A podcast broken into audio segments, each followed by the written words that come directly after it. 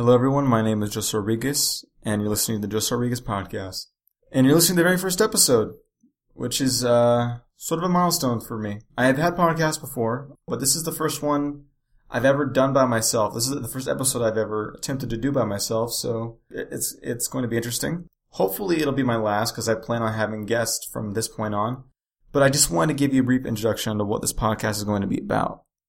This podcast is going to explore mainly the avenue of art and sort of talk about um, the different fields of art. I personally am a graphic designer, so I'll be able to talk about that once we have a guest on.